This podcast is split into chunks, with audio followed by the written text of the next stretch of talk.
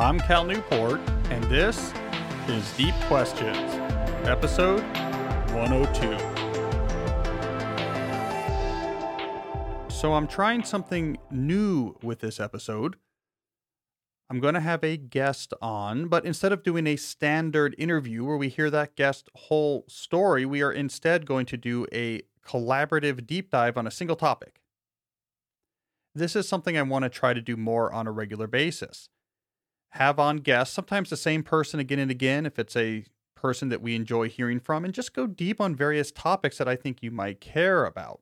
So think of it as a new version of the deep dive, but one in which there's more than one person talking. Now, my idea is when I do these collaborative deep dives interviews, that I'll replace that week the listener call mini episode. So every week we will keep the standard me answering question format on Monday as the foundation for the podcast. And then some weeks we'll have me doing a deep dive with one or more guests, and other weeks that mini episode will be me doing listener calls. So we'll see how this goes. But I think, especially as I can bring people into my studio, it's nice to be able to really get into interesting topics and not just have to do standard interviews. So, our guinea pig, the very first person trying out this format with us, is longtime friend of the show, Brad Stulberg. Brad, you may remember, was interviewed by me for a previous episode. I've also been on his podcast a couple times recently, so if you listen to that, you will have heard me there. This time, though, he was in town, so I brought him into the Deep Work studio, my first in studio conversation, which was fun. And we tackled one topic, which is how do we work less? I think as we come out of the pandemic, especially here in the US, this is a question on a lot of people's mind. Am I working too much? Is this what I want my life to be like? Am I too busy? Should I be less busy? Why am I so busy? Am I being coerced into this by economic or cultural pressures? Did I fall into this arbitrarily? And equally important, what do I do about it? How do I redesign my work life? Should I redesign my work life? How do you try to make big changes for those of you who are looking to make changes in terms of what work feels like? It's a complicated topic, but Brad is a complicated thinker on this. We've talked about this a lot, him and I personally back and forth. So I think it was fun to get into the weeds and do an informal discussion, see if we can make some progress on that question. So I hope you like this new format. My plan is as I get the studio finished, so get it the redecoration, etc., that I'm doing done, to have people come in more often so we can have more of these discussions. All right, so before we jump in, as always, let me first thank one of the sponsors that makes the show possible. And I am talking about Optimize. Optimize is a subscription network. It's all about helping you learn both the ancient wisdom and modern science needed to live a deeper life. Now, when you sign up for Optimize, you get three things. One, you get access to their collection of over 600 philosophers' notes. These are book summaries written of some of the most important and wisdom packed nonfiction books ever written. These summaries are put together by Brian Johnson, my longtime friend and founder of Optimize. They're excellent. You get in your inbox each morning also a plus one, a short video starring Brian, taking one piece of wisdom from these books to help you start off your day right. You can, of course, then follow the links to the corresponding philosopher's notes. And finally, he has a collection of 101 master classes where experts teach some of the big ideas covered in these books. I myself, for example, teach digital minimalism 101. So if you're looking for a way to allow the internet to help you live deeper as opposed to using the internet to keep you away from the deep life, Optimize is something you should check out. Go to optimize.me slash deep to learn more and use the promo code DEEP if you sign up. If you do so, not only will you get a free two week trial to see if you like the service, you'll get 10% off if you go on and continue with it. So that's optimize.me slash deep and use that promo code DEEP when you sign up. All right, with that, let's get started with my deep dive conversation with Brad Stulberg on the question How do we work less? Brad, welcome to the Deep Work HQ. It is so great to be here. Um, you've got such a neat space. Yeah, you are going to puncture the fourth wall here, puncture the illusions of my audience that the Deep Work HQ is some massive Joe Rogan style decorated studio with teams of technicians. Brad now can see in person sitting here in front of me the reality. You're in a closet, basically. I am in a closet, but there's a very nice little independent coffee shop next door. Yes, which is what it all comes down to. So shout out to Takoma Bevco, who really should be a sponsor of this show. Free pub. Honestly, them sponsoring the show would still not cover what I spend there. Basically, even with a really good It's like a free a free product. Now you're sounding like one of these uh, professional athletes. Yeah, exactly. I'm gonna I'm gonna wear a hat with their logo on it when I'm on when I'm on video. Well, okay, so Brad, you're the guinea pig. So the idea is once I can start having people into studio, instead of just doing straight interviews, you know, tell us about your life, tell us about your book, we could just choose a topic that seems interesting and get into it. And so here's the one I want to bother you about today. Mm-hmm. Do we work too much? Oh man, it depends. Yeah. Which is going to set us up for a long, good conversation. Yeah. So, do we work too much? The royal we. Yeah, the royal we, not not Cal and I. Yeah. I think we have to start by defining work, right? Yeah. What are we talking about? Yeah. Well, okay. I mean, let's let's throw out some terms. What busy? This term is under fire. What's your take on busy? Doing stuff for the sake of doing stuff Yeah. is just doing stuff. Doing stuff because it is a means to an end that you see as important can be very valuable. And then doing stuff that is an end in and of itself, meaning that you enjoy the act of doing, is the whole point of spending your limited time and energy on this planet. Yeah. I mean, how do we this is something I've been trying to figure out is why, for example, is being overloaded feel so bad and at the same time not doing enough feel so bad? And why why are we why don't we understand more basically the human I don't know if this is psychology or evolutionary psychology. I think there's something really complicated here that really impacts our day-to-day contentment and we don't really think much about it. I, I don't know if you have any theories on that. I've been trying to figure this out. Yeah, well, before that, real quick, I'm busy. I think there's a status element too. Yeah. Because I think when you hear someone say, or when you say, oh, like I'm so busy, you're communicating that you're important Yeah. because you have all these things going on. And you're also connecting with them on a more human level, which is, oh, I wish I had more time, don't we all? Yeah. So sometimes people are really that busy, but I think often people are just saying, oh, I'm so busy to, again, communicate some sort of status while at the same time saying, but I don't like it. Yeah, but is it now? Okay, so here's what I, I don't know if I just get ahead of things because it's our, my field or if culture has changed. I mean, so this is often the the presentation and some of the books I've been reading on this topic has been we're also performatively busy. It's it's like a badge of pride, except for it seems as if in the circles I'm in, uh, the idea that we're too busy and busyness is bad seems to be the consensus.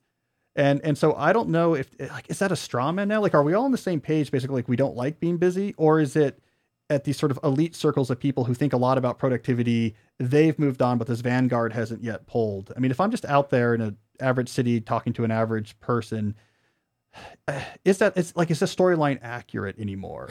Or is it, yeah, just in the bubble of people that think about productivity? Yeah, And I think that I don't know the answer. It'd be really interesting to go out and to try to empirically test that.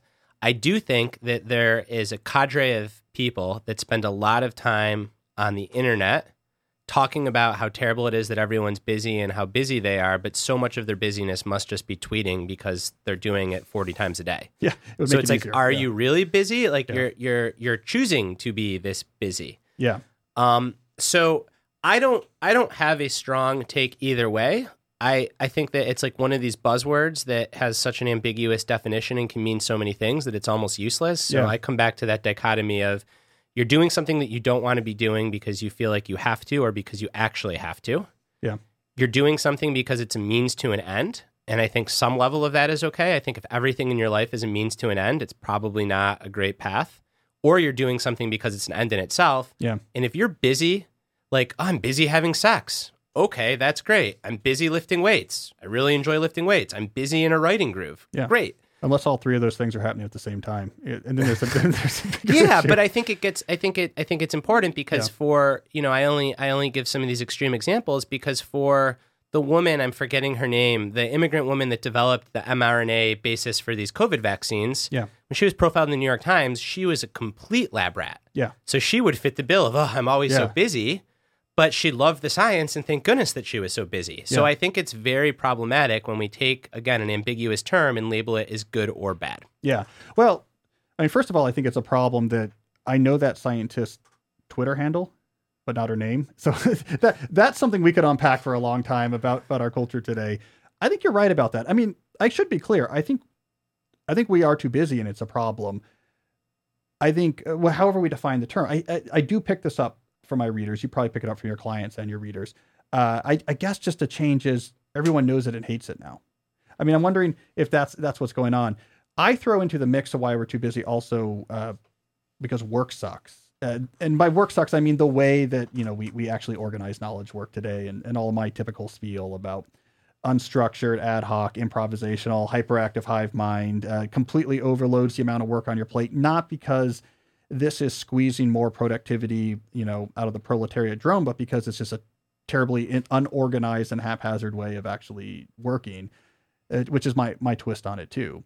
But it seems, I guess, my point is, everyone seems to know it now and not like it. Like we're ripe, we're ripe for solutions. I yeah, suppose. and, and and also I think you know, are we working too much? I want to ground this conversation in individuals that are knowledge workers, have white collar jobs, or are creatives. Yes. So I think it's a completely different situation for the person that is working, you know, days at McDonald's and nights at the Amazon fulfillment center because they have to be able to pay their rent and put food on the table. Yeah. That person is yes, that person is too busy. Probably too busy to be healthy, perhaps too busy to be happy.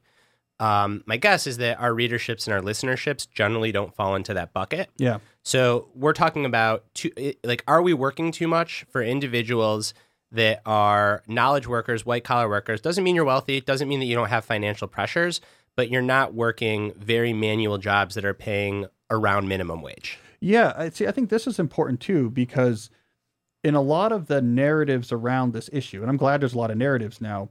Those two worlds they'll be mixed together, and I think it complicates things. So, so I'll see this a lot in sort of the discussions about busyness and productivity. Is that the conversation will start with you know white collar, city, uh, millennial knowledge workers, but then throw in uh, Amazon warehouse workers and mix it together and to try to equate the same forces that are pushing the the big hours, which I think are much more economically identifiable and analyzable. And oh, we can see exactly the capitalist dynamic at play in if we can get more hours out of an Amazon worker, whatever. It is completely intellectually lazy to Yeah. conflate those two things. Right. So the around minimum wage worker that's doing rote manual labor Yeah.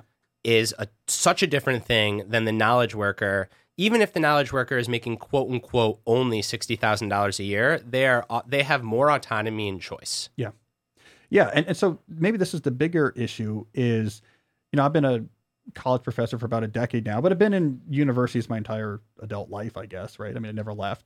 And obviously, though it shifted recently, there's a really long thread of uh, analytical tools in university based comes all the way back from Marx, but sort of these economic materialist arguments to try to understand the relationship between the owners of capital. And you know, Marx started this, but it became a very sophisticated school of thought.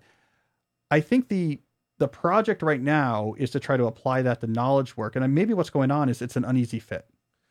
I think it's an uneasy fit, and I think that, and you know, I, to, to cite another intellect came after from came after, excuse me, Marx, but Erich Fromm, right, the humanist, psychologist, philosopher, sociologist, he spoke about in the 40s and 50s the personality marketplace, Okay.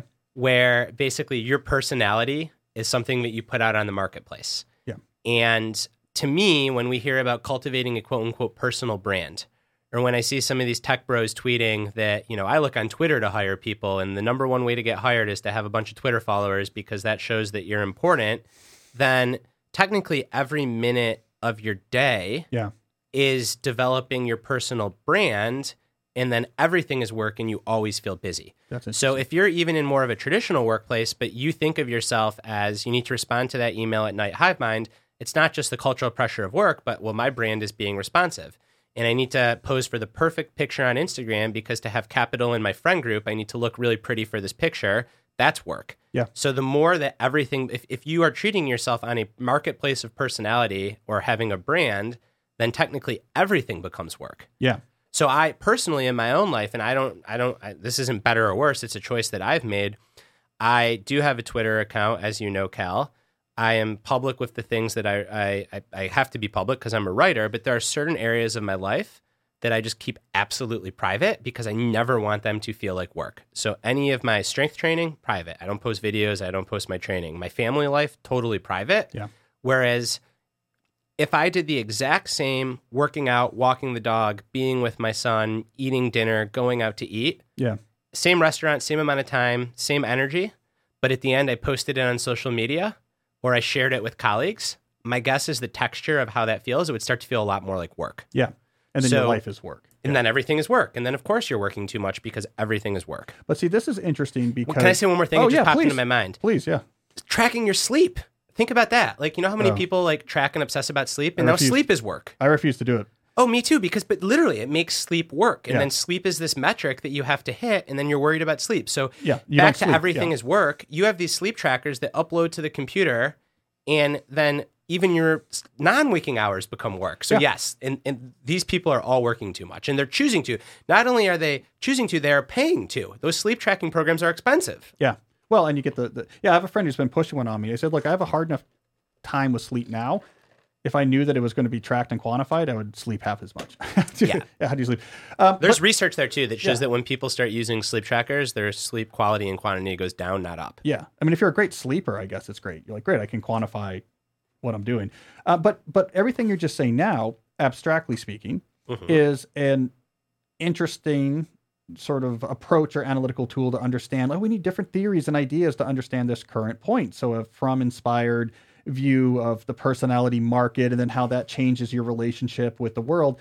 Uh, it feels like this is probably what we need is new, more sophisticated application of theories and new theories because let's take that same outcome of what you're talking about, which is uh, life is performance for a lot of people. hmm I, I was having some conversations recently. I was talking to a reporter recently who was writing a piece on this, and there's this standard take that the reason why like life has become performative in work is because we've uh, internalized a capitalist narrative that we should always be producing.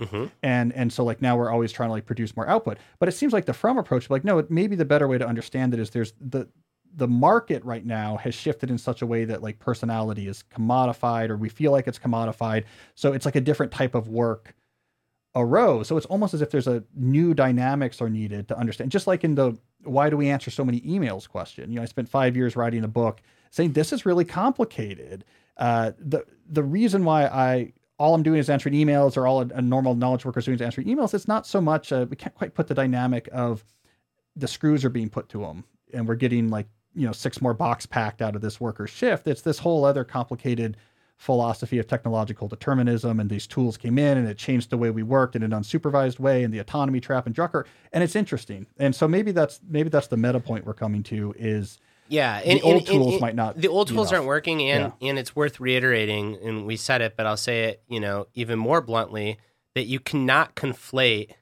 the double minimum wage worker that is too busy or working too much with the person that feels like they need to take a really good picture of their veggie burger to put on Instagram is Yeah. working too much. And I think that is getting conflated. Or even the um, the thinkers out there on social media that are constantly writing in their substacks 19 times a week about how they're working too much. Well, then try writing 17 times a week, not night. Like those are choices. Yeah.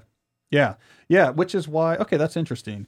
Uh, and, and so if there's different explanations, different things going on, that means solutions look different. So when you're, when you're trying to deal with the Amazon worker being exploited, there is a very different toolkit of sort of political action there that's going to make a difference than let's say worried about being too performative. And, and that's actually a different toolkit than how do you worry with email overload as a worker because I'm thinking like the difference between my last two books. So like digital minimalism was very individualistic in its in, in its recommendations. Like it, because to me, the issues that book was getting at, a lot of it had to do with you need to change your philosophy and relationship to tools, right? If you're on these phones all the time or this or that. Whereas a world without email is much more systemic. All right, organizations need to really get down into their underlying workflows and realize that okay, we're doing this way too haphazardly, and it's you're burning out employees, and nothing nothing valuable is being produced, and and it was a completely different type of prescription, uh, and they're all kind of under the same umbrella Yeah. of like we we're we're busy. I and I think the individual approach, and I love both your books, as you know. I think digital minimalism and the individual approach is the more practical thing for most people. Yeah. Um, is our mutual friend Ezra Klein told me um, we were emailing back and forth about your book that his biggest critique of a world without email is that everybody agrees that the current system is suboptimal. Everyone even agrees that it kind of sucks, but it works good enough. And if a corporation or a big organization feels like that, change is going to be really slow. But if you're a person and you're like, this kind of sucks, but it's good enough, Yeah. it's a lot. There's a lot. It's a lot easier to make that change. Yes. You have more autonomy, more agency. Yeah. Um, it's not to say that they're not both really important books, but I think this is going to have to start from the ground up. Yeah. Um, and I think it has more of an opportunity to because of COVID and knowledge work changing where people work, how people work. Uh, You actually do have more agency to create norms from the ground up. Yeah, except for COVID also exhausted everybody. This this is what we, we were. Hey, was this going to be good or bad for the book? Was the question, right? Okay, everyone's going to be thinking about work and reinventing it or this or that, so maybe it'd be good. But on the flip side, everyone was so overloaded trying to figure out how to work among COVID that the last thing anyone wanted to do was think about Right. how do I change my work, work fundamentally. Yeah, uh, but th- th- yeah, that's fair enough. It's easier to be. It's much more likely for an individual to go through a period of like, okay, I'm feeling energized and disciplined. I can make changes in my life than it is for an organization Yes. to go through a period of discipline self Yes. change because it's one person versus thirty thousand that are spread over seventeen offices and A hundred percent. And then the other point to address from from your last little um your last little rant is the performative piece. It can be very performative, but it doesn't even have to be performative. It can be real in just the act of feeling like you need to capture it and then share it with someone, or even just capture it and rate it yourself, then makes it feel like work. Yeah. So I think in the the knowledge worker white collar space, I think it is a lot of people that are choosing to measure, observe, share, track all these elements of their life that feel like they're too busy and they're working too much. Where if sleep could just be sleep, if a workout could just be a workout, if dinner could just be dinner, perhaps they'd feel differently. Yeah. And I think that's again where digital minimalism is so powerful because if you extend it beyond a smartphone and you start talking about smart watches and all these tracking things, well, if you wipe all that stuff away, then these very basic parts of human life can return to very basic parts of human life that feel that have a texture that feels very different than working. And I always go back to the example because I've toyed around. People are always like, you know, you talk about training often on your podcast. Why don't you ever post videos? And because I could do the exact same workout, but if I posted a video, the texture of how I'd feel about the situation would just be different. Yeah. Because I am vain. I would probably reposition the camera. I might do the set again if the rep wasn't perfect. And Yeah. now suddenly this thing that I love that is private becomes work. So what if okay, thought experiment, just to try to understand this point. Let's say not, nothing else changed in the world of work, but suddenly everyone became digital minimalist. They all became Cal Newports and stopped doing, let's say, optional performative social media posting. So as part of your point is even if nothing changed about their workday, you would feel qualitatively less busy. Oh, 100%. I've seen Yeah. this in executive coaching clients. Huh. I coach a partner at a big law firm in Canada who felt like completely overwhelmed and busy. Yeah. And 20% of that like subjective rating went down when she got off Instagram and her Instagram had nothing to do with the law. Yeah. It was just that like Instagram felt like work. It's like an addiction and we, we cut that addiction over time and it freed up all this time and energy. Huh. And the context shifting cost, Yes. which which turns out is fatiguing. It, it creates cognitive fatigue. Yeah. Now, is it the only problem? No, of course not. Are, you know, are you going to tell um, a working mom or a working dad that wants to be really involved with their kid's life that is also working 60 hours a week and most of it is deep work and they're shuttling kids to like that person? It, so again, like it's white, all white collar workers aren't too guilty. This is like the, Yeah. the nuance here. Yeah. So we've talked about a specific person, Yeah. which is kind of um, choosing to engage in all of these things that they think are going to be a benefit, but ultimately is either performative or building this personal brand or measuring because you're like addicted to that um, that sense of achievement. I go back to sleep because I don't think anyone's sharing their sleep scores on Twitter yet, but Yeah. maybe. But even it's like an addictive nature to like I need to achieve this, I need to accomplish this goal. If we could just be more often in some areas of our life, then yes, I think if everyone adopted digital minimalism, everyone would immediately feel like they're working less, even if they change nothing about their formal work. Yeah. Okay. So the fact that I don't use any of that and still feel busy mean I got to care about my. So you're in like a different lane of nuance. yeah. But okay. But okay. So now here's where we'll, we'll get your sage advice. All right. I don't know let's say sage, but let's say you're you're in the fortunate situation. You're like it's very standard. You're a uh, millennial knowledge worker, little overeducated, you know, have some options, have some skills. Yep, Uh, you're you're an attorney. You're in finance. you're You're living a, in a, you're a physician. Maybe you're a creative doing work that we do. You're making. you're in LA, a suburb of LA. Yep, like you're making yeah. over seventy k a year. Yeah. Okay. And and let's say you you're coming through the pandemic. The pandemic's winding down. You're feeling, man, work has always been a grind. It became more of a grind. I want to do some sort of reset here, right? I want to. Okay, you have done things like this in your own life. How could I'm this person, right? And um, I'm I'm 35. I'm making 170 in my creative job in the suburbs of LA, and I'm burnt out. I don't know if you have an answer to this. I'm Putting you on the spot what's the thought process here? Like, should should there be a radical change, a non-radical change? Do you work backwards? Do we all go back to Tim Ferriss 2007 and like identify the currencies? Like, what do we sell striped shirts on the internet? Like, what's the uh, how do you start that process of all I know is this is grinding me, and I'm getting old enough now to be like I don't want to just be ground. How do you start rethinking, radically reshaping work? I have I have two um, two approaches that I like to use. Okay, So the first is to identify your core values. So these are the guideposts or the principles that you want to most embody in your life. And when you think of your best self or enjoying life the best, these are the things that you're shooting for. They can be things like creativity, family, intellect, community, spirituality, so values. health. The type of terms you're using are nouns. So think of it like Yeah, nouns. Okay, nouns. Yeah. So it starts with a noun. Yeah. And after you identify that value, then you have to define it because anyone can come up with cool sounding words and put them on a poster up on your wall, right? So, what does health mean to you? What does family mean to you? How do you turn that noun into a verb? Like, what is the act of putting family first? What is the act of prioritizing creativity? Yeah. And then from those definitions that are very intimate and personal, you think about, well, what are the practices? How can I practice this in my day to day life? Is a starting point Yeah. right? And then you have this list of these are the things that I know that when I do, even if they can be hard to get started on, I feel good and I want to do. These are the ways that I do them. Then the question becomes okay, how can I start to build a life where I can prioritize these values? Okay. So that's one that's one basic approach and we can come back to it. Okay. Another approach is imagine yourself 30 years from now in the future. Again, if you're a 35 year old, so take your age plus or minus, but you're 75 to 80. You're sitting in your library, you're sipping on a bourbon or a martini.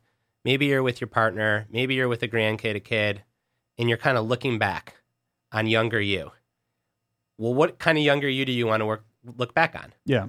And again, for someone with flexibility, is it the younger you that is just staying in this job because they have to? Is it a younger you that's doing that's staying quote unquote really busy because ego is driving you to hold on to a position? Yeah. And um, this is called self distancing. And the theory there is when we're actually in a situation, we get really close to it emotionally, Yeah. and there's like very little space between the situation and our awareness of it. Yeah. So thoughts, feelings, observations just become us. Yeah. And when you self distance and you take a view of an older version of you or a friend looking at you, you can create some space between what's happening and your awareness of it. It allows you to think a little bit more clearly. Okay. All right. So can we run through? Let's do a scenario. Like let's invent. Let's invent a. Go with our sample person here. I guess Yeah. we'll have to invent some values, but I like this idea. It's a, a partner track attorney, whatever. I don't. I don't know the math very well. Fourth year associate. You know. Yep. uh, 180, living in a kind of expensive suburb of LA. Commute's kind of a drag. In the pandemic, one kid. Um, all right, feeling ground. All right, let's let's work through this experiment. So what are I guess we have to come up with some values here. So like family would be one. Um, let's see here, creativity. Let's see. I basically want to work through a scenario. Like let's walk through like Yeah. what what someone in this situation might think through, and then how it might change their position. Yeah. So, okay. So, what are the core values? Like, you tell me. Let's pretend you're the person. Let's do. They don't have um, to be your core values because now you're not 35 and you're not a lawyer. And, but like, yeah, put yourself in that person's shoes. Okay, let's say it's uh, pandemic winding down, so family and community becomes they're realizing this is more of a value than they and, thought. and and another piece of context because Yeah. I think we're going to try to set this up as like the every person.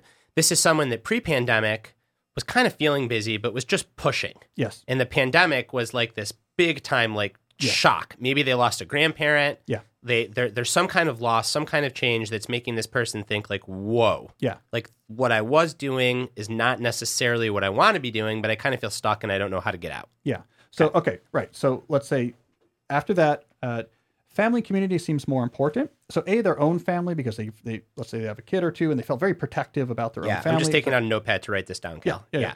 Uh, so let's say they felt very protective uh, about that, like so being able to support and protect their family, but also maybe extended family. You know, hey, I didn't, I didn't get to see my parents for a year, like this type of thing, and they're they're realizing that's an issue, and my parents are getting older. Um, so then let's define family. So Yeah. then family, as you said it, is maybe um, time time and energy for my partner and my child.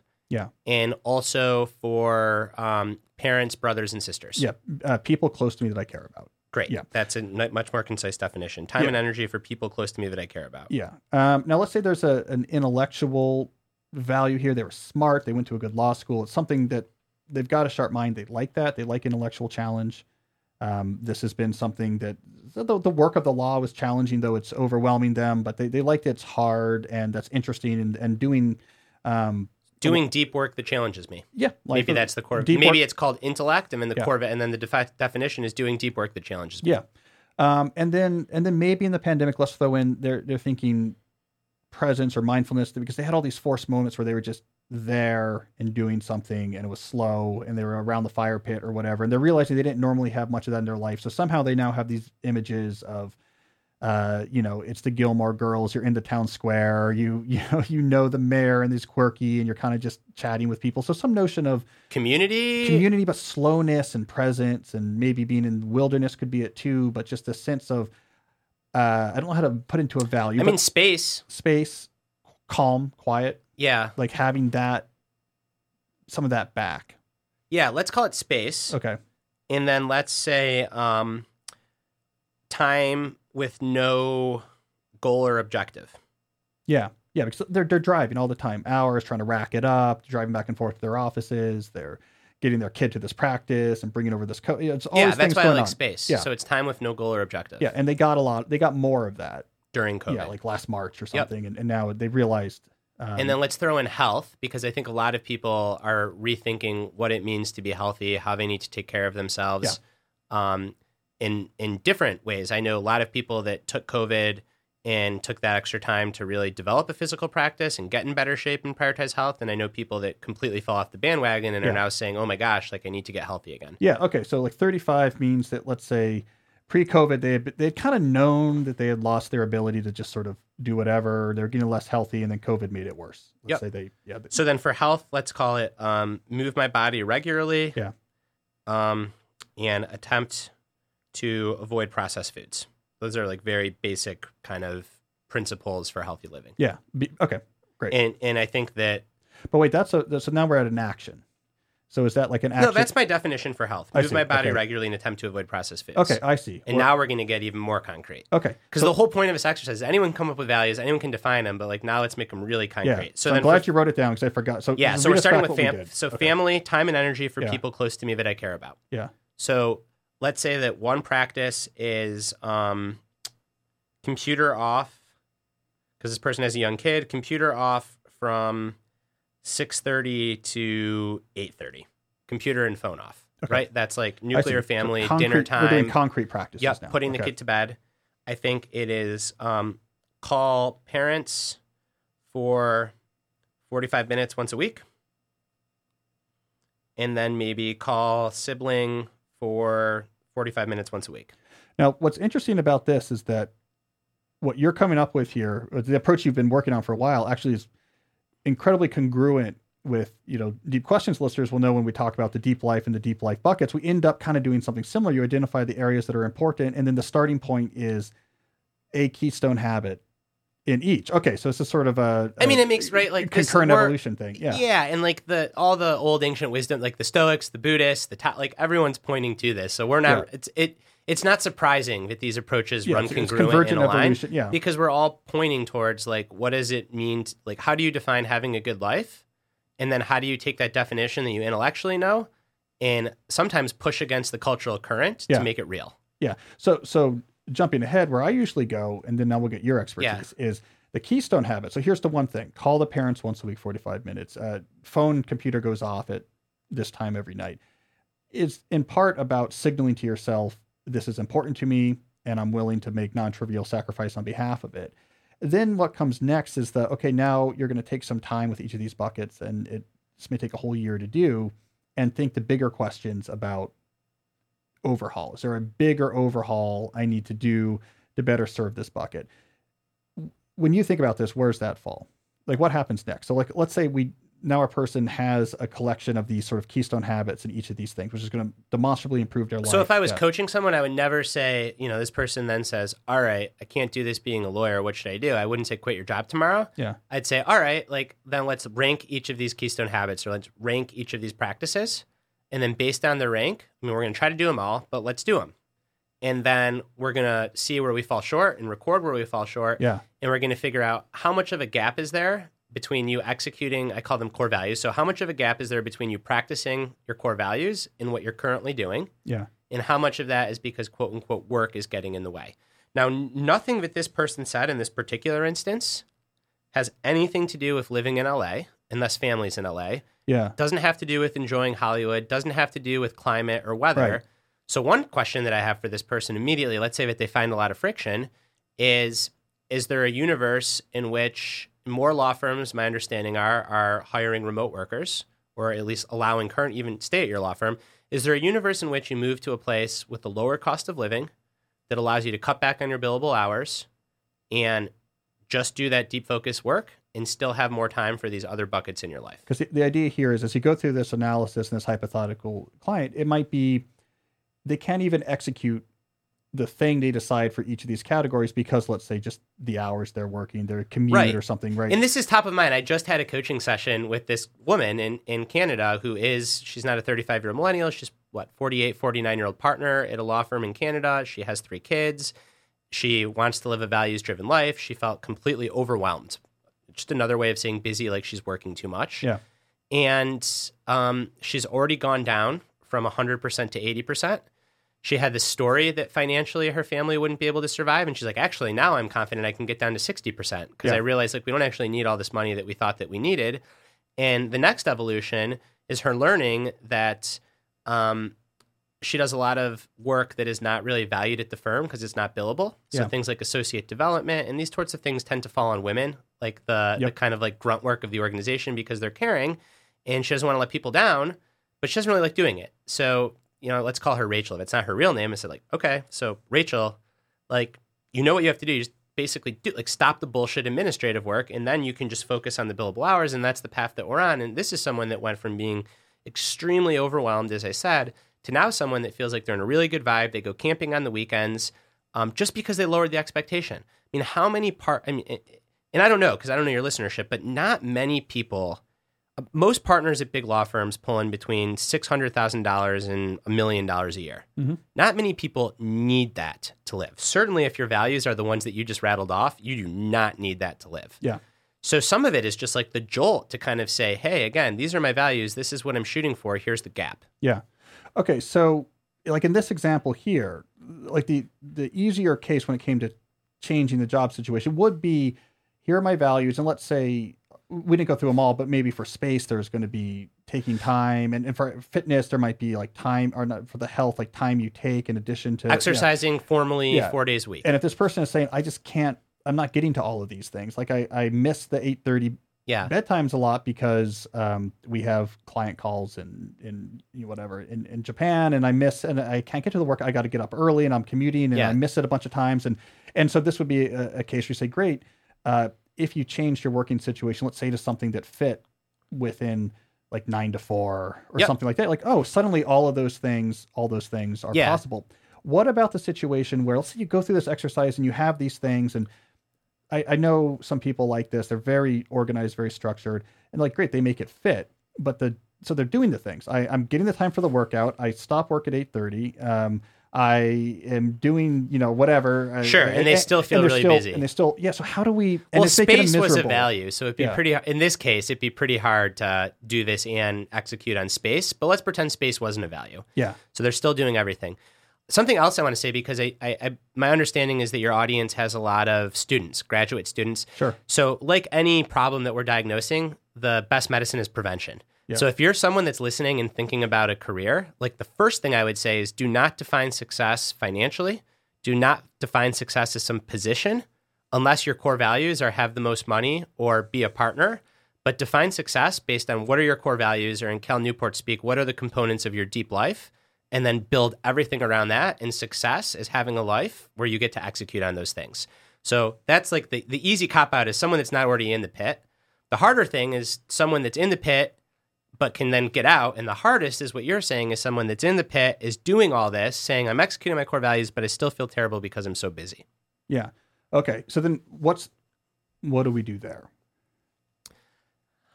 It's tough. Yeah. I mean, I'm, I'm I haven't I mean, paused too much in this I mean, conversation. I mean, is, but is it just like, look, you're there's a major part of your life that's making you unhappy. So there's almost there's two different things going on here. There's the things you value. How do you construct a life to support them? Which is what I often talk about. But what I'm thinking about here too is like there might be this other component of hey, you have a thing in your life that's making you unhappy. Mhm. Not just because it gets in the way of corporate, but it just makes you unhappy. You don't like law in this scenario. But I guess maybe that's the easier case in some sense. well, you don't like law, then it's how can you? I mean, there's two ways. You do the bare minimum. or you don't like uh, life at a big firm. You don't like the.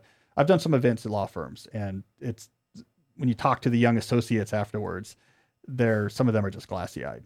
It's just Yeah, it's- and, and, and and then I think it's okay. Well, then like leave the big law firm if you can. And a lot of people say, "Well, I can't because I have to pay rent." And in, in this example, I have this child.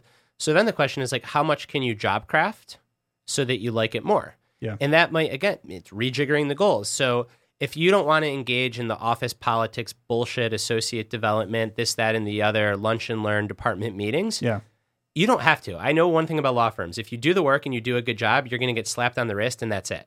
So you might not be the head of committee, you might not one day be the managing partner of the practice, yeah, but you can build a pretty good legal practice if all you do is focus on your billable hours. yeah, Because I know this, my wife's an attorney. Billable hours, I don't know the exact number, but it's not more than 40 hours a week.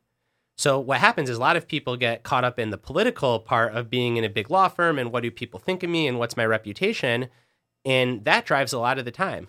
If you can get really efficient, you know, follow follow the deep deep deep work program, the time block planner, and just say, hey, here's how I'm going to stack my billable hours. I'm going to build in space for administrative work, responding to emails, calling back clients. My guess is you can actually do the law in a way that not only takes less time but is more enjoyable. yeah, Because very few people dislike working on thorny, challenging legal problems if they went to law school. What they dislike is all the bullshit. yeah, There's going to be some minutia. If you're a first year associate, a lot of what you do is just proofread, and that's just a cost of being an attorney, and that doesn't last very long. But as you get older, the stuff that people don't like isn't the challenging legal case; it's the the, the BS. yeah. So the job crafting thing seems that that's an interesting component here too, because when we do this bucket stuff, here's the deep life, here's the buckets. Like one of the big buckets that comes up a lot is craft, we call it. It's like a lot of people, that's really important. You're like, I, I want to do something hard and impressive and impactful and and remunerative to the point. I think there's a scoreboard piece to it, but also uh, like I, I want to feel like I'm good at this or uh, it's something. Yeah, mastery. Yeah, ma- the mastery piece of, of like self determination theory. But but there's probably what I'm hearing here, and I agree with, is there's a big element of job crafting that people often leave out, where they'll say, "Okay, I want mastery. It's important to me. I'm good. I want to do well," and therefore they say, "So I want to be the best partner to law firm I can, but they don't define so what that partner." means. Yeah, and, and Right. you're thinking like, wait a second, you could craft. You know, and we use the the terminology from So Good They Can't Ignore You as career capital. You could take this career capital, invest it to try to. That was the whole point of that book is that people use skill to completely craft their job in interesting ways. That's the step that's often missed. That you can you can so then rebuild what you're doing. So this aspect I like intellectually thorny challenges, without all this other stuff I don't like. Okay, it's half the money maybe, but or I don't need or, that much or in money. the case of a firm, it's not the prestige of being the partner that everybody talks about. Let's take a quick break from my conversation with Brad to thank a, another one of the sponsors that makes this show possible. And I am talking about Public Goods. Now, Public Goods is the one stop shop for sustainable, high quality, everyday essentials made from clean ingredients and sold at an affordable price. So, Public Goods sells everything from coffee to toilet paper to shampoo to pet foods. Public Goods is trying to be your new everything store, thoughtfully designed for the new conscious consumer. Now, it's that thoughtful design part that I extra appreciate. The packaging looks great, and we really shouldn't underestimate that importance. I have, for example, some Public Goods hand soap. It's good soap, clean sourced, affordable price, but the packaging looks great. So I brought it out here to my Deep Work HQ and immediately gives me a little splash of class. If you shop for your staples from Public Goods, you'll get that splash of class, that design sense in many different things within your house. You know, I probably should have asked Brad about this while he was here if he was impressed by the public goods soap in my bathroom. I am assuming he is. He probably now thinks much higher about me because of that, but really is great looking products. So the good news is I've worked out a deal just for my listeners. Receive $15 off your first public goods order with no minimum purchase. That's right. They are so confident that you will absolutely love their product and come back again and again that they are giving you $15 to spend on that first purchase. So you have nothing to lose. Just go to publicgoods.com slash deep or use the code deep at checkout. That is P U B L I C G O O D S dot com forward slash deep to receive $15 off your first order. I also want to talk about my body tutor. If you are coming out of the pandemic and you're thinking, hmm, my health or fitness could be better, maybe it slipped a little bit as I was stuck at home in those sweatpants, eating and drinking away my anxiety. If you are looking to get back in shape, this is the way to do it. Here's how it works. When you sign up for My Body Tutor, you are assigned a online coach. This coach is going to help you figure out your eating plan. They're going to help you figure out your exercise plan. Now, it's not that there's magic information there they have that can't be found elsewhere. The real secret sauce comes in the accountability. You then use this very easy to operate app to report back to your coach every day. That's what I ate. Here's the exercise I did. And to get feedback from that coach. That simple accountability loop makes all of the difference, right? This is A, how you actually stick to the things you know you need to do, but B, it's how you figure out, oh, this is unsustainable. And you find that alternative that is sustainable. Your coach is like a partner, they get you to where you want to be. This is significantly more effective than just trying to white knuckle it yourself, right? So I think Adam Gilbert, my longtime friend who runs my body tutor, is really onto something with the service. It's why they've been around since at least 2007 when I first met Adam. They're very popular because it works. If you mention deep questions when you sign up, you will get $50 off your first month. Say hi to Adam for me when you do sign up. So that's $50 off your first month if you mention me and the Deep Questions podcast when you sign up. And now, back to my conversation with Brad Stulberg. That's hard though. Well, so so loss Maybe, prestige but- is hard but- and, lo- and money is hard. So how do we deal with the money aspect? Because there's a it, it's associated. It, I mean, it's easy to dismiss, right? If like there's more than life than money, people often you know uh, will will miscite the whoever did the research on after the set point of seventy thousand dollars, you you don't get happier anymore. I don't know if that was Angus Deaton or Kahneman. Kahneman did that. Yeah. Okay. Actually, it turns out if you look at that research, it's not so simple. If you ask the question another way, it actually can, people. This is in my to- yeah, forthcoming book. The Okay. research there is mixed. Yeah. So it's very much based on how you ask the questions. because there's stress reduction, there's options. I think during the pandemic, if you had some extra money, it was very helpful. Uh, you feel like okay, but there's also dimension. So that's all complicated. Yes. So then that that's something out- you have to work that out. I mean, is, now is there something like a minimum number? Is that the way to do well, it? that, Like, that's yeah. what Kahneman was getting to. So that like the way that I treat that research in my forthcoming book is exactly that. I don't know if it's 60,000, 75,000, 80,000, 100,000. I do firmly believe that there is amount of money that allows you to meet your basic needs, have what feels like safety to you, and live a good life. And I do not think that's over $120,000 for most people. Now, if you live in downtown Manhattan, it might be. And then, well, now there are questions about core values. Is your is like why do you live in Manhattan if you don't have to? Especially now at a time when so many places are more open to people working remote. yeah. Something that can just take so much pressure out of the valve is just moving to a place that's a lower cost of living unless you really value being in a place that's a higher cost of living. Yeah. I am biased because my family recently moved from Oakland to Asheville. This was Yeah. a decision we actually made pre-pandemic, but for this reason. But it was a blank slate decision, right? Which I think is interesting. It was we could go. It was we anywhere. could go we could go anywhere. Yeah. The, the driving forces were my wife's family's in DC. She wanted to be closer to her family. Yeah. She's an attorney. She did not want to be a partner. So some of these examples hit close to home. So it's a place where she wouldn't have to be a partner at a law firm, but could still do interesting work. and it's a place where I could continue writing and coaching and Yes. feel like even if a book flops, I'll be financially okay. Yeah, but also and it uh, wasn't going to happen in the Bay Area. good community, Yep. outdoor, Yep, pub- stuff, public uh, schools because we didn't want to pay for private a, school. a pace of life that was more. I mean, it was very intentional. Yep. Yeah.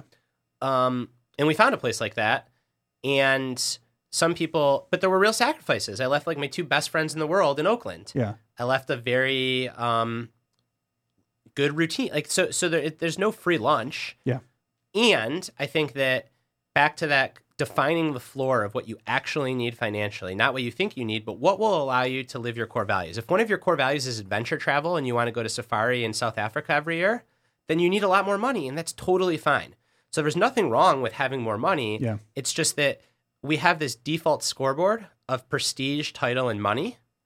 And those can be completely separate from someone's core values and what actually makes them happy and feel fulfilled. Yeah. I, I, I, it's the Diamondbacks effect, I call it. Yeah.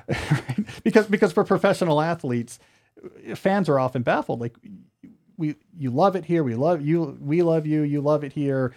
Uh, going from 300 million to 330 million to you know go from here to Arizona, like who cares? But for the athletes, it's the back of the baseball card.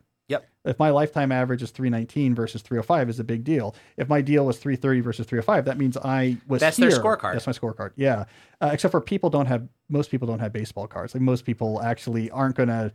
Uh, that, so okay, that's interesting. Um, so having a number, uh, and not so you understand. Here's my values and my picture of my life. I sometimes call it lifestyle centered career planning. Like it's really Mhm. vivid. You're really imagining like the things and what a day looks like and like what's valuable, and you figure out what that means. And I like the the idea that look that could be expensive by people's standards, right? Just know. Yeah. yeah like the the uh, the rabbit hole i go down these aspirational rabbit holes where I, where I hook up onto the stories of individual people and then i research them too much and just find out about their lives and so i've been going down a sebastian junger rabbit hole Oh, yeah. What a neat guy. Did You're familiar with his near death experience? Uh, i just heard about it Yeah, yeah, wild. Yeah, but yeah. anyways, he's a he's a neat dude. Yeah. but so he lives in uh, new york and i think co-owns a bar there uh, Okay. even though he doesn't drink which is interesting but he also his family used to always vacation in truro truro i might be saying this wrong cape cod Okay. which is Upper Peninsula, right below Provincetown.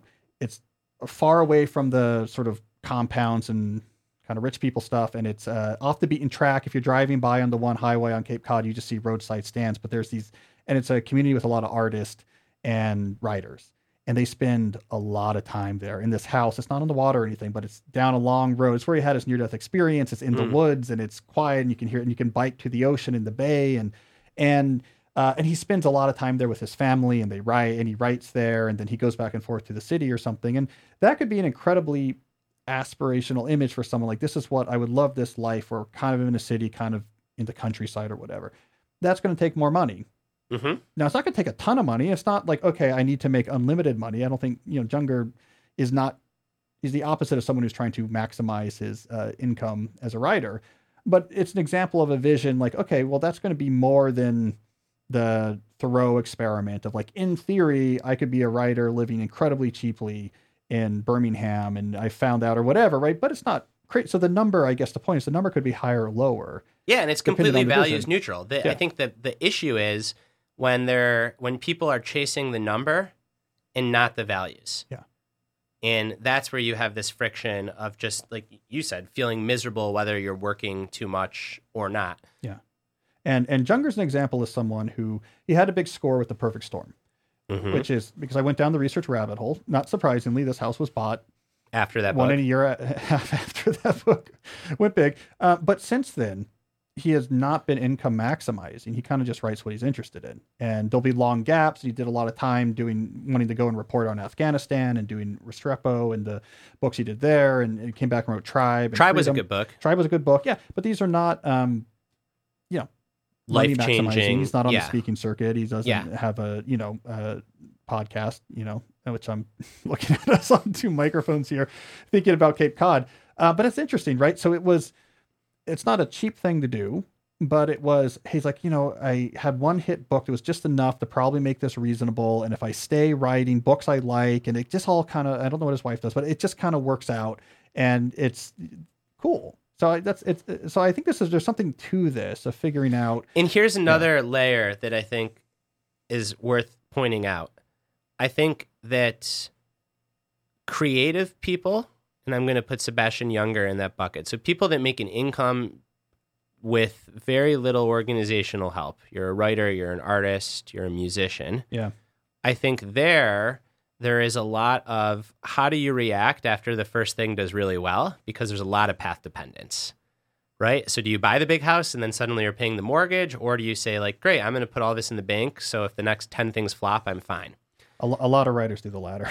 Yeah, which I- is smart. I, I, I won't mention his name. I know a writer who has made a lot of money, right? And and to the defiance of all of his financial advisors, the very first thing he did is like, I want to make sure that like where I live is like paid down to the dime, so that if all the money goes away, I have no mortgage and I have no debt or whatever. And I'm like, ah, man, that money's not going away. But but I get it. We're all refugees. We're all we all uh, not all, but I think. This is a thing about writers. Like, if we have a hit, like I don't trust that's ever going to Yeah, happen. we're very again. fatalistic. let's pay down all the debt and I'm, I'm probably soon going to be you know kicked out of the country because And I think the more traditional workplace professional is often caught up in like some kind of professional keeping up with the Joneses. I think that is 100%. real. yeah And I think that if you just have the guts and the courage to opt out and say, nope, I don't need this, and have your scorecard and how you judge yourself not be where you stack up in the firm or are you a VP or a manager, but be, hey, am I am I living in alignment with these values? Then that gives you a lot of freedom to make decisions that are values maximizing. yeah I can get. I was talking to a DC lawyer friend. DC lawyer, big city lawyering, It's hard. as you know, it it's almost impossible. And he was telling me about this. Um, But it's not because once my wife and I hope I hope she's not listening. She doesn't you- listen to anything I write. if you stay in the area, Yes, but even if you do, once my wife decided that she could care less about being a partner, she just liked doing the work and she didn't really care what anyone at the firm thought of her. She just wanted to do a good job. Work became very easy because she just stopped responding to emails about all the BS. Well, that's inspiring. But see, that's inspiring because the, the way he was telling me about it was like he's, it's like it's so hard because here's what happens. It's the the cultural pressure of like, oh, you're driving, you're still driving the uh, still driving the Odyssey, hey, you know, and you're like, oh, they should have the whatever, I don't, you know, SUV, whatever. Oh, your your kids are in the the the public school, you know, just come show you Georgetown Prep. Like, you know, they it's a nicer campus than Georgetown University, and you don't have a second house, and you don't, and and you're living over there, not here. And and in the end, he was like, okay, the uh, I don't know the terminology uh, because maybe this is the situation your wife is in, but the like the non-partner specialist, so the sort of the yeah, um, counsel track. counsel track, right? And he was telling like at a, he's at a big firm in DC, and he's like, yeah, our counsel track people, they they make like six hundred thousand a year, and he's like, they can't make ends meet. And he was walking me through the math of it too. He's like, yeah, there's three kids and these private schools, and then these two houses and these whatever, and it just boom, you know, goes away. Uh, but on the same time, at here where I live, which is not the fancy part of Maryland, so that's already yeah. one choice, Yeah. not the fancy part. And we You I don't have two houses. and we know a law partner who it is uh, from what i understand is considered odd that he lives here because it's not the fancy part of dc where the where, where the law partners live or what have you and um, But i don't know he who? seems like a happy guy to his partners because i met one of the other partners in his firm and So they, this they is think where this whole town is quirky and weird that anyone would even live here who Right, had a so- choice yeah so this is where I i'm just gossiping basically now this is what and and and maybe maybe this is like I don't know, this isn't appropriate, but this is where I just throw up middle fingers. I'm like, F you, F you, F Yeah. you. Like, I'm happily married. I Yeah. walk my dog for an hour a day. yeah I drive a beat down CRV and Yeah. life is great. And like, here's my book, it speaks for itself. So to the attorney, it's like, here's my work, it speaks for itself. yeah And and the more that we chase and to the writer, it could be like, oh, I don't need to have a million Twitter followers. Here's my work, it speaks for itself. Yeah. So I think that again, we often chase indicators of so-called success that aren't the success that we want. The success that we want is often a, sound like a broken record, understanding our values, doing what we can to craft our work and our life in alignment with those values. And there will be busy seasons. Getting back to the original question of are we working too much? Yeah. There's a there's a level of acceptance too. If you've got two kids under 5 and you're at a key juncture in your career, then guess what? You might not have time to train for an hour a day and meditate for an hour a day. Yeah. And part of your issue might be that your expectations are way too high. Yeah. And I think what often happens, and I'm going to get in trouble for saying this, but I know we can rant on this podcast. Yeah, no, no one's listening. You're So- good. You're in the clear. My rant is, is this. So many of the white collar folks that bitch about being too busy have no right to bitch about being too busy. They are making a choice. There are trade offs in life. You can't drink your kombucha and be a partner at the law firm and have two kids and qualify for Ironman Hawaii. Yeah. And that's why I think the Amazon stuff gets conflated because it makes them feel better about their situation. Whereas the Amazon worker that's bitching about being too busy has every right to bitch about being, Being too busy. yeah. And they're not because they don't have the platform because they don't have the time to sit on Twitter all day and bitch about how busy they are. Yeah. So it's like the loudest people complaining about how busy they are, often causing this to themselves, and it's completely masking the real issue, which is the people that are truly so busy that don't have time to have these conversations about how busy they are. Yeah. I okay, I take that. I agree with that. Yeah. And, and- so if you're feeling that way, for example, like, okay, what have I learned? I've learned I don't like this feeling. Great, that's a catalyst for action. Mhm. Uh, which which also, if, if if I'll add my addendum to the rant, is it's why I've been somewhat critical recently about it is uh, maybe intellectually enjoyable or status seeking to throw sort of large theoretical frameworks at issues whose you know only actual way to take action on is in the end to completely change the nature of the economy or whatever. Um, but how is that helping anybody Right. you know Uh, it's like okay here's the other yeah the other observation come away from my is like, brother yeah. calls this intellectual masturbation. Yeah, which is which is by the way, as an academic, that's literally our job. I mean, we're professional intellectual masturbators. it's what we're it's what we're paid to do. Um, but we have like a whole culture around how it works. We we mainly keep it confined to these journals, and it's all just sort of internal facing. I guess uh, Twitter allows you to have larger audiences. But yeah, like okay, busyness. This feels bad. And I think again, this is pretty universal. I think it's become more of a straw man. This idea that like, oh, everyone is lionizing busyness, and I'm so insightful for pointing out that like maybe that's not so good. It's like no one's lionized anymore. Like everyone's complaining about it, right? It's just trying to figure out why. But if, if you know it's negative, it's like, okay, what are our options here? And are you uh, actually busy or just hate your job? And this is back where Yeah. again, like we have to get a little bit like our our to quote Robert Pirsig, who presented the art of motorcycle maintenance, like our knife has to be a little bit sharper as we make these cuts Yes. to do any kind of good analysis. Yes, here. and embracing that sophistication I think is important. I mean, this is the why I for so long railed against just telling like young people follow your passion, for example. This Yeah. is such complicated stuff crafting a life. But yes, you, this is all mixed together. So to summarize some of the things we said, sometimes the issue is it's not that the content of your job you hate it's that it's it's taking away time from other things that are important. So the life is out of uh, balance. I don't want to use balance in the trite way. I want to use it in the way of, of, Yep, of- our of, harmony. uh, harmony. with you have these different things that are important that you want to build a good life out of. Sometimes it's a mix. There's elements of this job i really enjoy. There's also el- other elements that are making it a real drag and i really don't like those. And and then there's the the, the complications of money and prestige. So money like okay I need to figure out how to have about this much money realistically uh, to be in harmony in a way that I'm imagining. And then there's the prestige issue of how big of an ego hit can I am I willing to take? How much am I going to feel like I'm falling short of my potential? And all of that's complicated. And so much of my executive coaching work is giving people permission not to chase those last two things. So not to chase money and prestige. Yeah. and literally like going through this with them and taking responsibility. Like if you lose your house, I'll feel really bad. You can blame it on me. If suddenly you wake up one day and you have existential distress because of your ego hit, we'll talk about that. You can blame it on me. Yeah. And everyone freaks out for two weeks and then they come back to me and they're like, oh my gosh, the biggest weight is lifted off my shoulder now that I'm not chasing, you know, this 24 karat diamond instead of just the 20 karat diamond. And this is true even for people that are going from 100K to 120K. Yeah. Um, so I, I, I, really think that's an Yeah. important thing to point out. So you, you have to pull these bits apart. and then there's the expectation piece too, which is sometimes people are just have expectations that have outer outer ah, excuse me that are out of alignment with reality.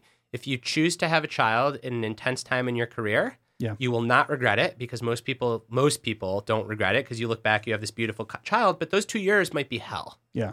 And if you know that and have that expectation going in, then there's a lot of research that shows that your happiness is a function of expectations and reality. So I think some of it is that you can't have your cake and eat it too. Yeah. And I think where the discourse, especially on the internet, is so polarizing is there's the tough guy, you can't have your cake and eat it too. All these millennials are just complaining. And there's the capitalism, everything about capitalism is broken. Yeah. You know, these millennials are overworked, nothing is their fault. And like most nuanced topics, it's neither nor. Yeah. Yeah. It, it, uh, culture shifts in complex ways, and then you have to react to it, and the reaction is complicated. I mean, the baby boomers had to go. Baby boomers had like a terribly complicated. Well, so did their parents. The greatest. Okay, the greatest generation had a war, War. to fight, but then also a whole new configuration of culture where, we're like, okay, we live in suburbs and uh, this is very different and we're not multi-generational anymore in, in the, in the same townhouse that my grandfather owned. And so we have to figure out like how this yeah, works. I think that generally we're speaking, not farming anymore. unless you're an academic that really studies generational differences, I think all the banter on generational stuff, it's just intellectually lazy. Every Yeah. generation has good people, every generation has bad people. But it is true the cultural challenges change just because Yes. it, it shifts. So like the yeah, it is not it's yeah, the idea that somehow Like baby boomers ruined everything for everyone. that I, don't never got so. that. I guess I I'm, I not, hear I'm that a not on. I'm not online enough. You'll have to explain to me. There's like a lot of boomer hate going on out there. Why I, I saw but I, I'm not online enough to know why. I don't I don't get that. What did they do something bad? I mean, I don't want to get political, but it starts with a T and ends with an ump. Oh yeah. If you okay. look at like how people vote, but yeah, I see. um, that's a lot of people's opinion. I see. I see. So that that that's associated. Okay, so that's on them. Uh, but yeah, the cultural challenges change, right? And so uh, yeah, the Grace generation had to figure out this whole new like social hierarchy and dynamic, and the baby boomers had to do something completely different because there was a lot of that wasn't sustainable in the way it was. The economy was changing. There was these shifts to whatever. Uh, we skipped Gen X because you know they're not big enough. Yeah. Let's get right to us, the millennials, and um, Yeah. uh, and then yeah, so you're right. There's different cultural challenges, which means we need very sophisticated responses. Um, Yeah. Right. And I just keep, and I'm gonna, I'm just gonna totally non sequitur because I keep coming back to this thought, and it's what this conversation has really helped me to clarify for in my own thinking. And there is additional layers of nuance, but generally speaking, it's the people that are actually overworked and too busy that have no time to even realize that they're overworked and too busy. And it's everybody else that is navel gazing and virtue signaling that actually does have some choice and will have to face hard trade offs. Yeah. And the truly overworked double minimum wage people, they don't have trade offs. They don't have a choice. Yeah. So to the attorney making six hundred thousand dollars, you're not working at Burger King during the day and the post office overnight. Yeah. Or or the the the ER doc who's too busy to think about it because they have COVID patients filling the hallways. Yep. They And- also don't have time. Or the the Right. the the soldier. You know, you're the special ops guy that's been deployed to whatever, and you're like, yeah, I don't have time to. Yeah. Yep, and I'm I'm I it, I mean I have my best friend's a physician, my brother's a physician, but I always do carve out physicians because I think they're the one highly paid profession that is still on balance, and many specialties are underpaid. Yeah. especially residents. I think residents should unionize, but that's a total Yeah. tangent. Yeah. Yeah. My sister just came off that a few years ago. It's Yeah. terrible. You make like forty five thousand dollars a year to work eighty hours a week. Yeah. And Doing- doing a very making skilled job. decisions that are Yeah. yeah. Yeah. Doing a very skilled job. Yeah. Yeah. Um, Yeah. Yeah. I hope that this has been, I hope this is helpful. I, I know we kind of got away from your initial question. no, but, it, it all ties though, right? I mean, like I think. but I think the first thing Yeah. for the for the individual listener saying I'm too busy or we're working too much, I think the first thing is to to, to separate those three buckets. Am I doing stuff because I have to? And then test that assumption. Do I really have to do this, or is it just inertia? Mhm. Then the second bucket is is am I doing this because it's a mean to an end? And then the question is how much do I care about the end? And if my whole life is a means to an end, that's not good. Yeah. And then the third question is am I doing this because I enjoy it? And if I am, then the feeling of working too much, you're probably not actually working too much. Now, sometimes your eyes can be bigger than your stomach and you can enjoy all the food while you're eating it, but afterwards you're like, oh my gosh, there wasn't any space in my day. Yeah. And as you pointed out, the best feedback there is how you feel. Like your mind body system will tell you if you're feeling totally overwhelmed, Yeah. great. And that person doesn't need any major life overhaul. They might just need to cut back at the margins. Yeah. And then the second big thing that we discussed was changing the metric of success away from ego attachment, title, brand, personality, mark, uh, excuse me, personality, marketplace, salary to hey, what are my core values or what are these keystone habits that I really want to prioritize in my life? First, how can I job craft to do it? And most knowledge workers can. Yeah. Everyone that comes to me for coaching tells me that they can't, and six months later, they've all done it. Like Yeah. I've never had someone just quit their job and start a podcast. Yeah. I actually advise against that because generally that doesn't work. Or B, if you can't, then how do you slowly transition to something that makes more sense? Yeah. Uh, Okay. I like that. It's complicated. I'm thinking out loud here, but that makes sense. I so I'm gonna now I'm gonna reword it my Yeah, my take on it. Great. Yeah. So now we have the, the framework. So now the way I'm thinking about it is okay, you figure out the parts of your life that are important, like what I would call the the the buckets, what the values are.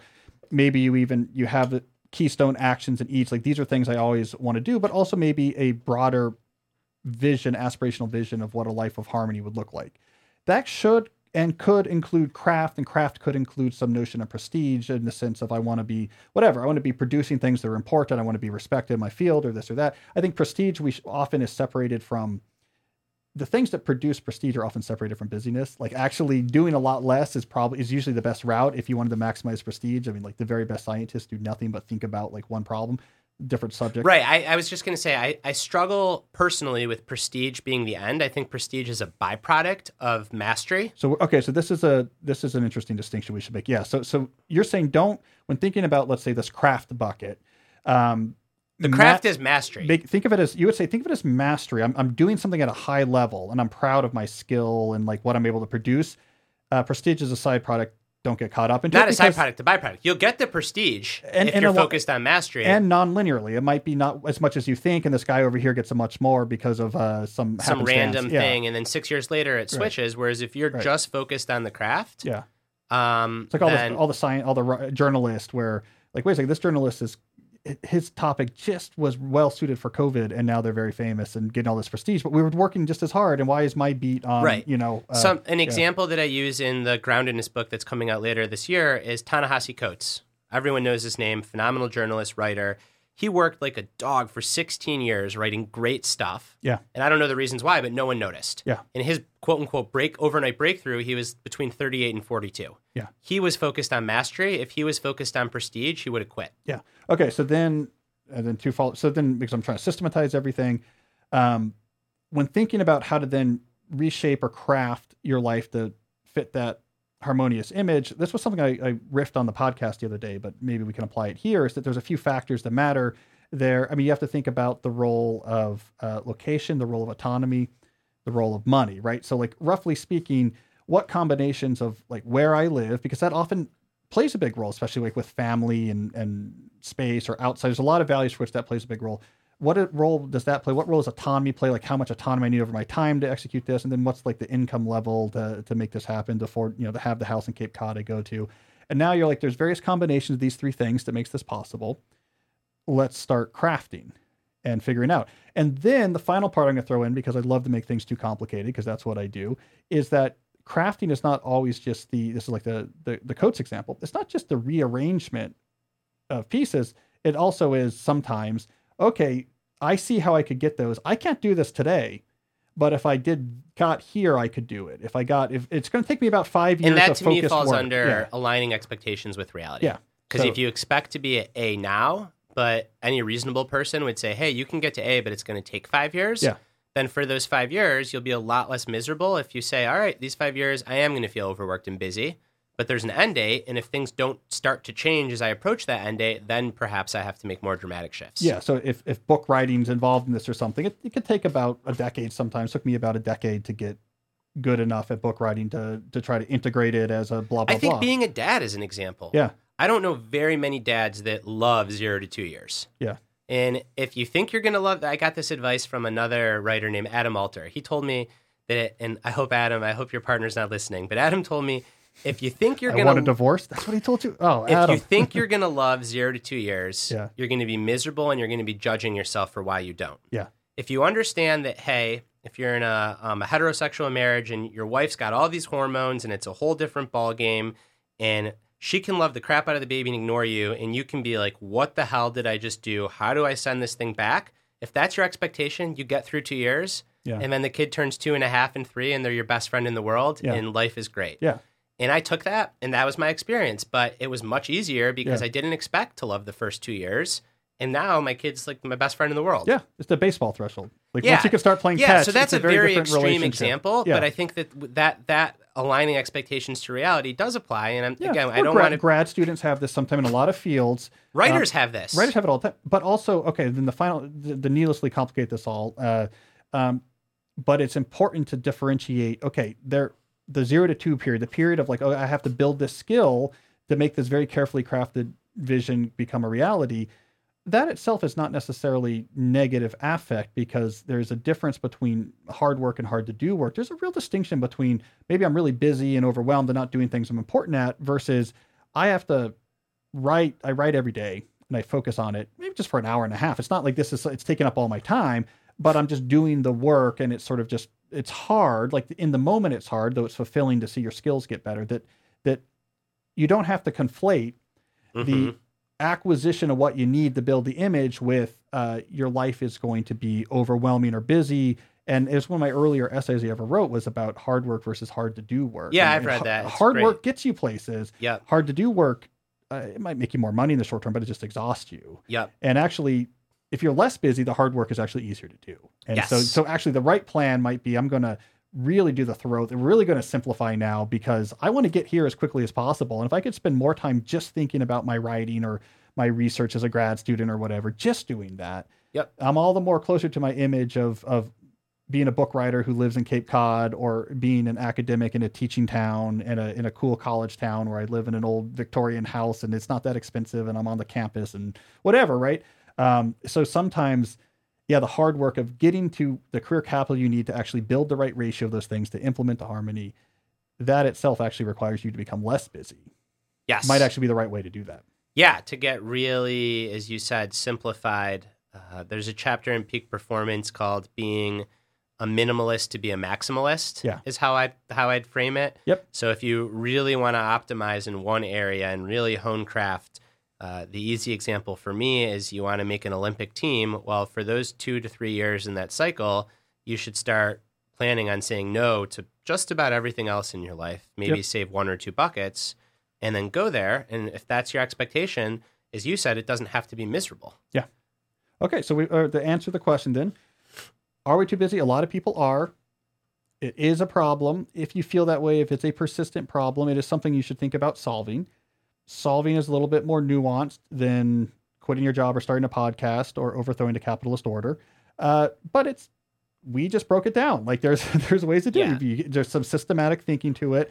Uh, there's some uh, basically you you need Brad to coach you is the is the secret. No, my coaching roster is full right now. But Everyone, I'm going to you give need to read my next book. Yeah, I, um, his books are like a coach in paper format. That's what I mean to say. and and I think the other thing back to like the the higher level to point out is that I think that again these are problems of privilege and I don't use that word in the political sense you have privilege you don't but I use it very concretely that by definition if you have a lot of time to think about this and to worry about how busy you are and how overworked you are you are likely not falling into the bucket of multiple around minimum wage jobs Yeah. and societally to me that is the more pressing issue Yeah.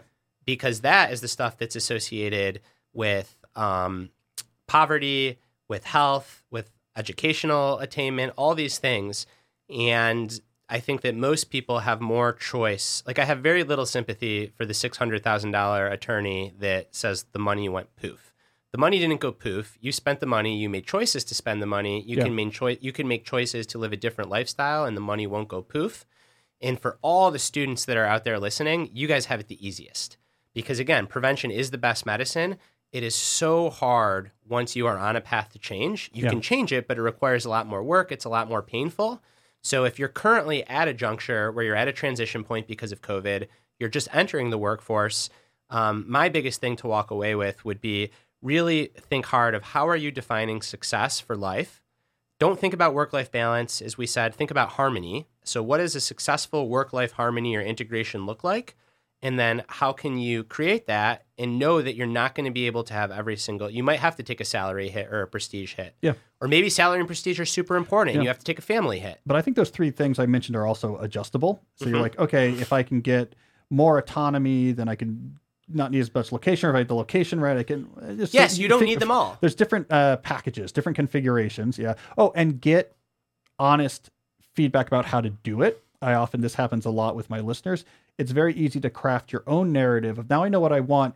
Here's how I want it to work. Mhm. That you know, here's what I want this to be what it involves. That I do this thing every day for 20 minutes and then everything changes. Make sure that you have the honest truth. And by the way, the truth might be, oh, I am not going to do that. Okay. Right, So this, this is not yeah. the right path. I got to find another path to get to this harmony because once I get the reality of this path, I realize I'm never going to succeed there. Or if I do, it's brutal in a way like you can't have a fa- whatever it is, but don't invent your own story about how you actually uh, acquire the very specific things you think you're going to use to craft the harmony. Yep. And then be values neutral. So there are people that are $1 million a year partners that are very happy with their lives. And there are people that are um, creatives like Cal and I that make trade offs and we're super happy with our lives. And there are people that work nine to four as accountants doing what I would consider very boring work, but then they get to spend four to 10 with their family, playing golf, doing whatever, not thinking about work, and they're very happy. Yes. And I think there's a lot of judgment that happens here. And unless you're harming someone, like what works for you is going to be very separate than what works for me. I would be miserable as that accountant working nine to four, but I know people that work nine to four. And if they heard that I was on a family vacation right now recording this podcast with you, they'd be like, why aren't you out riding your bike? Why are you recording a podcast with Cal? I'd be like, well, it's an interesting fun. What do you mean it's interesting? It's work. Yeah. So there's there's different paths. I think that um, it's also helpful to eliminate the judgment. Yeah, this is great. All right, we we've solved it. Or you could just replace this all with following your passion, because then that also will just you're wired for a particular job, and everything will be perfect. Everything will be perfect once you have the job. All right, Brad. Well, this is good. I think we I we should wrap we should wrap this up for now. But I think this was a good inaugural deep dive, a collaborative deep dive we can call it. Yeah. And I think we solved all the problems. I'll have you back to talk about the new book when it gets closer to coming out because that'll have all the answers you need. But in, in the meantime, this can be the uh, appetizer. Yeah, this was a blast. It's a wonderful way to spend some time on vacation um, because one of my core values is creativity and another one is community. And it's great to be in a creative community with you. So, listeners, thanks for tuning in. Um, hopefully, we provided at least a little bit of clarity on this topic. Um, and, And Growth. Equation HQ. Uh, Do I have that right? If you want to Ah, no, www.thegrowthequation.com dot com. is a little platform that houses um, most of my writing as well as a collaborative partner, Steve Magness's writing. and their po- and you can find about the podcast there. We also have a podcast there. And if you are 90% Cal Newport, but 10% not, and you're on Twitter like I am, I'm at B. Stulberg, and I try to keep Twitter um, a sane, more intellectual place. yeah. So You won't find pictures of my veggie burger there or my deadlifts. Oh, okay. So what's the point? I don't even know. All right. Thanks, Brad. All right, bye, Cal. All right. There we go. Our very first of this new format of collaborative deep dives. Hope you liked it. I'm gonna try to do some more. Mainly just because it's fun for me to have people I know come in here and chat. I'll be back on Monday with a normal full length episode of the Deep Questions podcast. And until then, as always, stay deep.